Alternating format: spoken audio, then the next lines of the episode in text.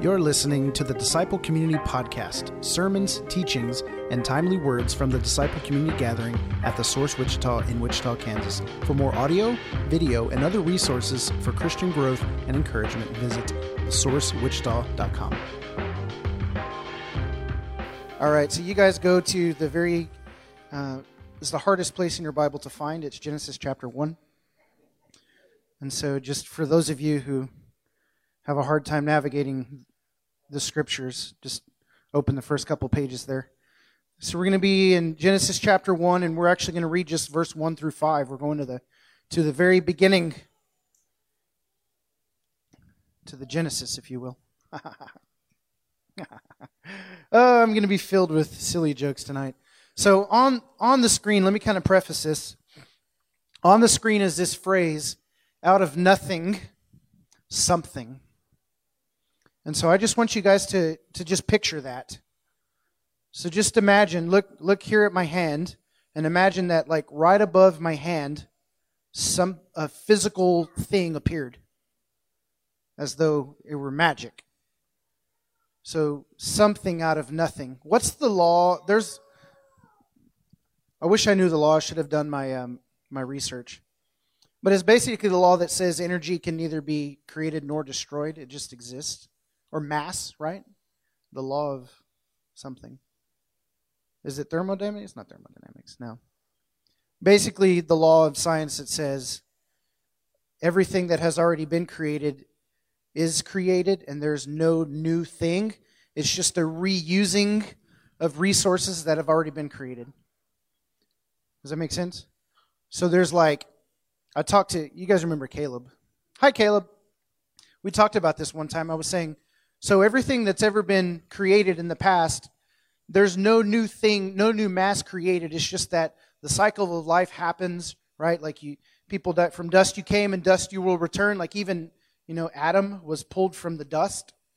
That was um, already created. Then there was life breathed into him. So he was made from the dirt and he dies. He returns to the dirt.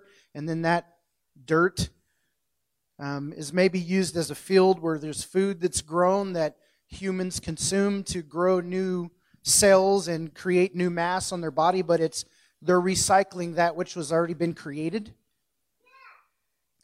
But this thought process of out of nothing something, there's a Latin phrase called ex nihilo. I feel like I said that with an accent.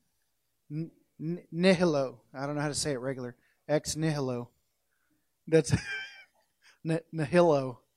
Uh, so I say ex nihilo, like in, it's in Spanish, it's Latin. So I had to put a little bit of flavor in there. So there's this statement, ex nihilo, that means, so I'll just read it. It's a Latin phrase meaning out of nothing.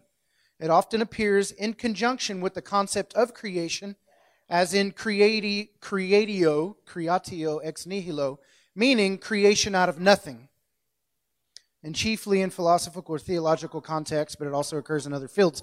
So it's this idea that something is created out of nothing, so that here I could take this empty space and I could create something that has never been created before, and it would now exist.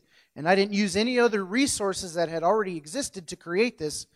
I am a creator that makes a new thing, and I call it out of nothing and something comes forth. And so let's read in Genesis chapter 1, verse 1 through 5. And so just keep this in, in mind as we read this creation account because this is exactly what God does. He doesn't recycle particles that already exist in the universe to create the earth. This is the God that we serve, that out of nothing something can come forth. And so in the beginning, God created the heavens and the earth and the earth was without form and void, and darkness was over the face of the deep, and the Spirit of God was hovering over the face of the waters. And God said, Let there be light. And there was light. And God saw that the light was good. And God separated the light from the darkness. God called the light day, and the darkness he called night. And there was evening and there was morning as the first day. We know that creation story goes on to talk about how he separates land from the waters. Um, and then he begins to create vegetation and trees and animals, and he calls these things forth. And interestingly, these trees, they bear fruit, but they give forth fruit after their own kind. So he's already looping in this idea of reproduction and life bringing forth life according to its own kind, a, re, a, a, um, a regenerating of self which is very indicative of what the Lord wanted to do with us as He sends Jesus to live in us, and we are Christ on the earth, right? So there's so much there.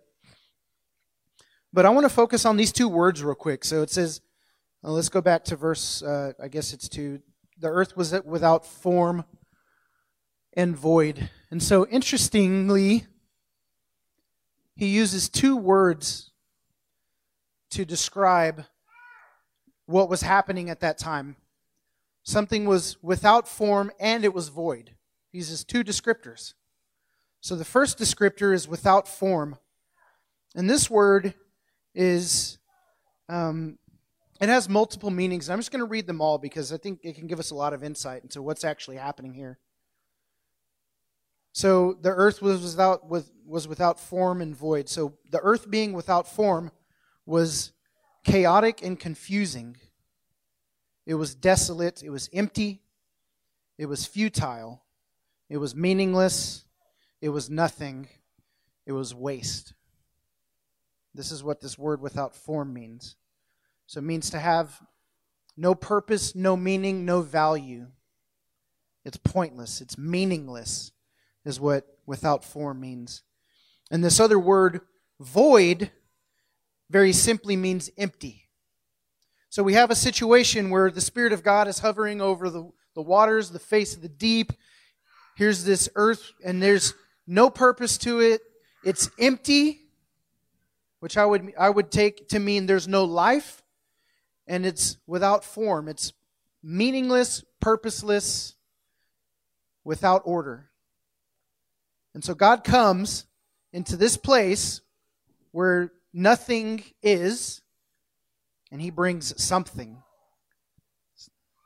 And so, I don't know if you're getting as excited as I got when I started contemplating some of these things because it gives us a lot of insight into the character and the nature of God.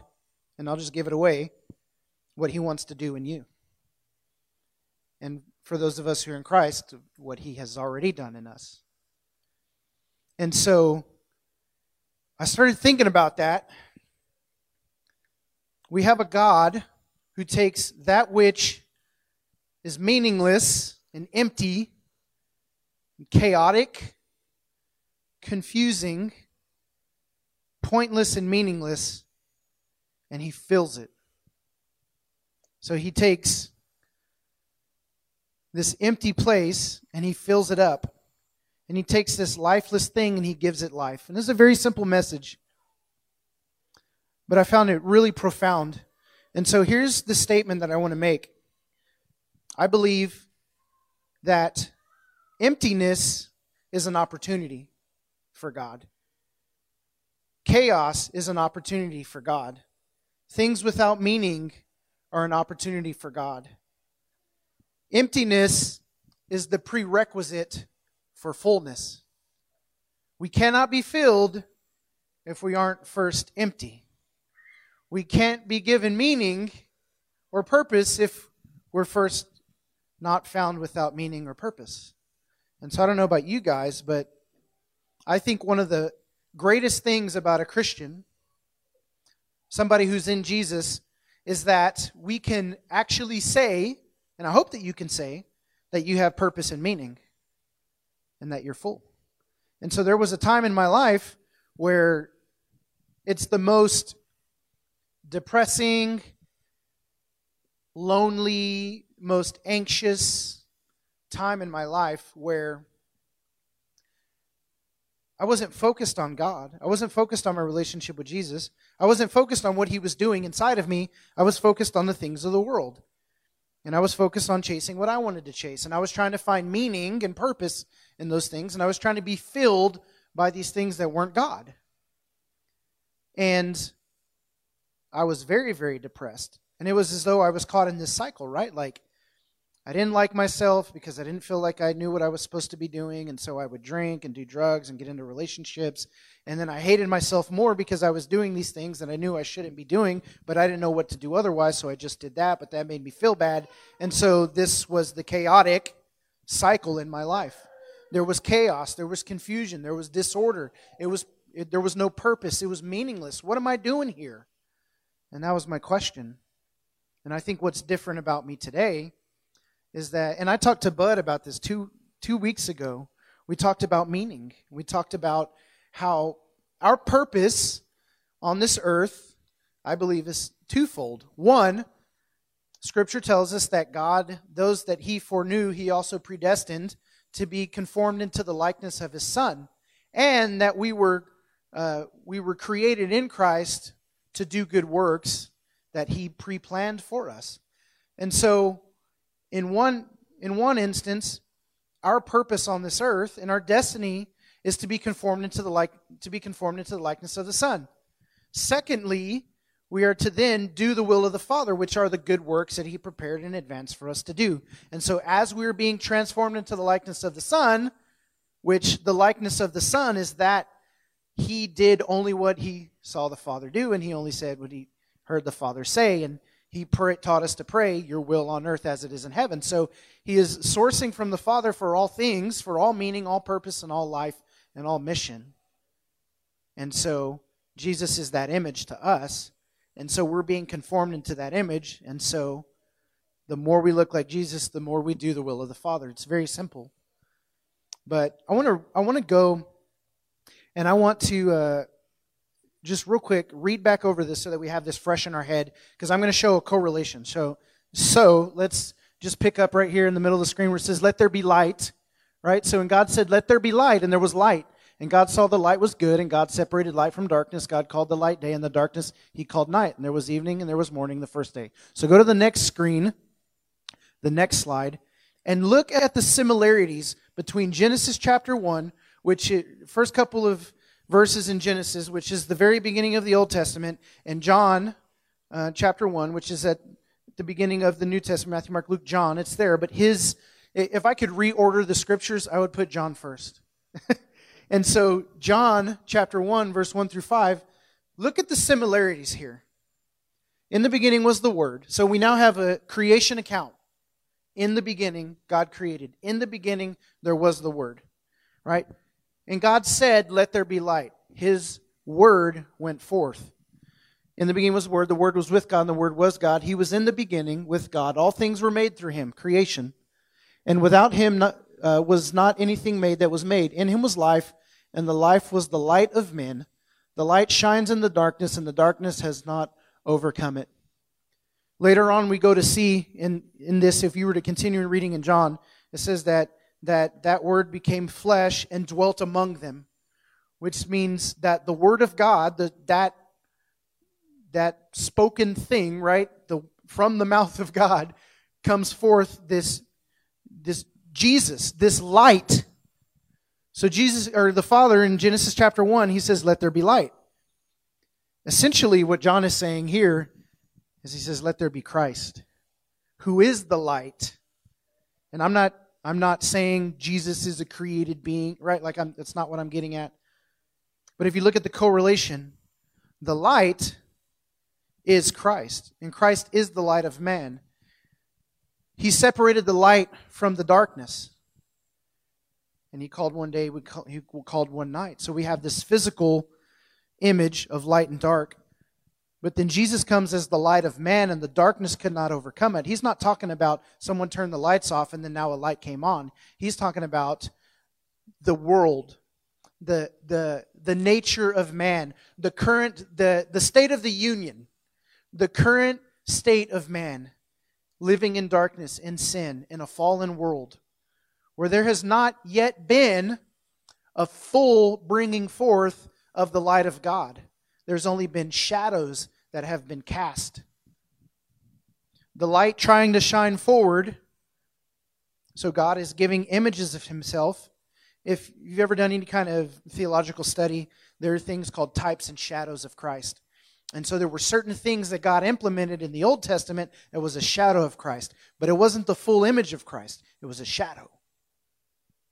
And so when Jesus came, there were no more shadows, it was the light coming forth, and we got this full image of who Jesus is. Right? And so there's still this God sees the earth that's without form and it's void, it's meaningless, it's empty. He begins to fill it with things. But that was only indicative of what he would be doing with us as people, as men. He was the light of man. He's the, he's, he's the one that turns the lights on in man. Because man without Christ is there's only darkness. There's only death. There's only confusion. There's only chaos. Right? We're we're meaningless, purposeless without him. Okay? So Jesus then comes. And so here's this is essentially the message of the gospel, but we at one time are without Christ. Scripture says that we were dead in our trespasses. Um, I can tell you that when I was in my trespasses, in my life of sin, again, I didn't feel like I had purpose or I didn't feel like there had been light that was shined into my life. But when Christ came and he shined his light on me, in me, well, then something happened, right? And so there's all different kinds of places where the scriptures talk about light, and this is has this has been something that Andrea has really been focusing on uh, lately as well in her life, and the Lord's been showing her this. But here's the deal: like God spoke forth in Genesis, said, "Let there be light," and there was light by the word of His mouth. But now that Christ has come, Christ is the light of the world, and He lives in us, and it's by the word of the Lord as we speak in accordance to what he wants us to, to say and what he wants us to do, we are now the ones that speak light and are light in this world. In this place of darkness, we are all lights. And so we've talked about this before. Imagine if this room were completely dark and I had a flashlight and I just turned my flashlight on and I shined it as a circle around my feet. Well, then you've got one place of of light, but there's still the rest of this room that needs to be lit up. Well, the more people who have that flashlight pointed on their feet, the more that more lights turn on. In, a, uh, in essence, those circles begin to overlap so that everything is filled. And so Scripture says, as surely as the waters cover the ocean, my glory will cover the earth. And it's not that the Lord is using some sort of magical glory to fill the earth, it's us. And so in the spirit, what is happening is we're lighting up the darkness as we go forward together. As he shines his light through us, we're the ones who light up the darkness. We are the presence of Christ on earth today. He's the head and we're the body. And so he always knew that he was going to ascend to heaven but he said, I'm not going to leave you as orphans. Surely I will be with you even till the end of the age. He says, Don't go anywhere till I send the Spirit. And the Spirit comes, and they began to prophesy. Right? They, they began to speak in tongues. They began to prophesy. They began to preach the word of God boldly. There was power that came on them to be witnesses. And so this is essentially what the Lord is doing through us. Is he's filling us to that place to where we overflow and we shine out.